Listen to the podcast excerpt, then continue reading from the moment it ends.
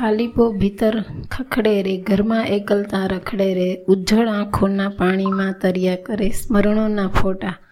આજે અંતે એ સમજાયું, ફોટા આખર છે પરપોટા. પરપોટામાં કેદ હવાના શ્વાસ જુઓ કેવા ફફડે રે.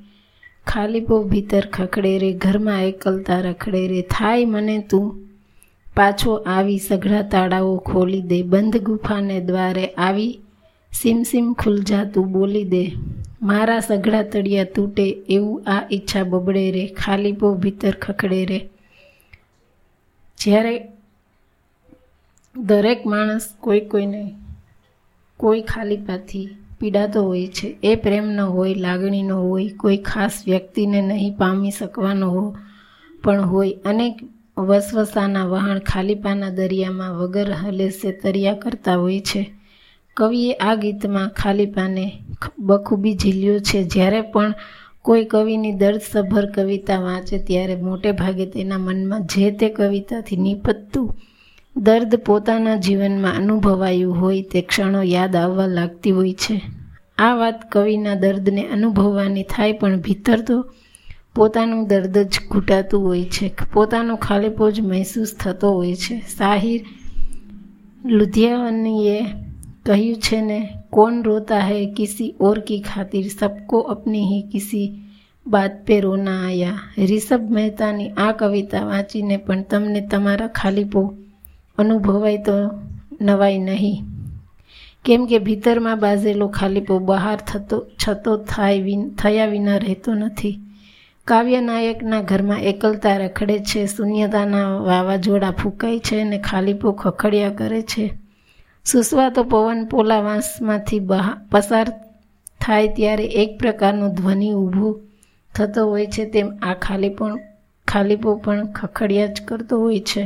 આવી સ્થિતિમાં આંખો પણ જાણે ઉજ્જળ વાવ જેવી બની ગઈ હોય છે. વાવના અવાવરું પાણી જેવા આંસુના સ્નેહીજન સાથેની યાદોના ફોટાઓ તર્યા કરે છે, પણ ખાલીપાના શિખર પર પહોંચ્યા પછી કવિને સમજાય છે કે આ ફોટા તો માત્ર પરપોટા જ હોય છે.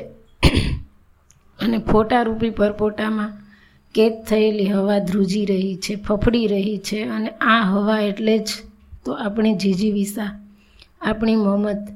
જે વ્યક્તિ ક્યારેય આપણી થવાની નથી, એની જ આપણને મમતા રહ્યા કરતી હોય છે.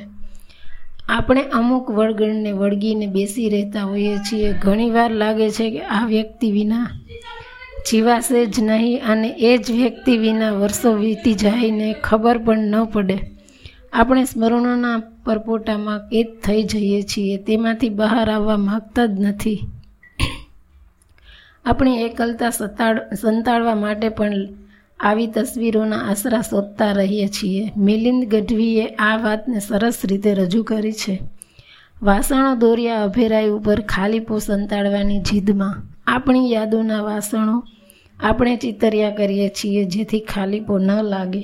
પણ એ જ યાદો ખાલીપાનું કારણ બની જતી હોય છે. કદાચ ઘરનો ખાલીપો તો સહન પણ થાય, પણ ભીતરના ખાલીપાને કેમ સહેવો? બરણીમાં નાખેલો સિક્કો ખખડે એમાં આપણા દેહ નામના ડબ્બામાં રહેલો ખાલીપો ખખડ્યા કરે છે અને તેને ખખડાટ કાન ફાડી નાખે, એવો હયું ચીરી નાખે એવો હોય છે. માણસ એકલતાથી, એકલતાની આ રીતથી ધીમે ધીમે કપાતો હોય છે, એક ઝાટકે કપાઈ જવાનું થતું હોય તો વાંધો જ ક્યાં છે? ટુકડે ટુકડે મરવાનું હોય ત્યારે જ તકલીફ થાય છે. કોઈ માણસને એવી સજા કરવામાં આવે કે એક દિવસ હાથ નાખવાના, બીજા દિવસ પગ, ત્રીજા દિવસે આંખો કાઢી લેવાની, પછી જીભ ને પછી શરીરમાં એક પછી એક અંગો કાપવામાં આવે. આ બધું જ એ માણસને ભાનમાં રાખીને કરવાનું બસ તેને મરવા નહીં દેવાનો. ખાલીપો પણ આવો જ છે. એ તમને એ હદે મારી નાખે છે કે ખાલી મરવાનું જ બાકી રહે છે.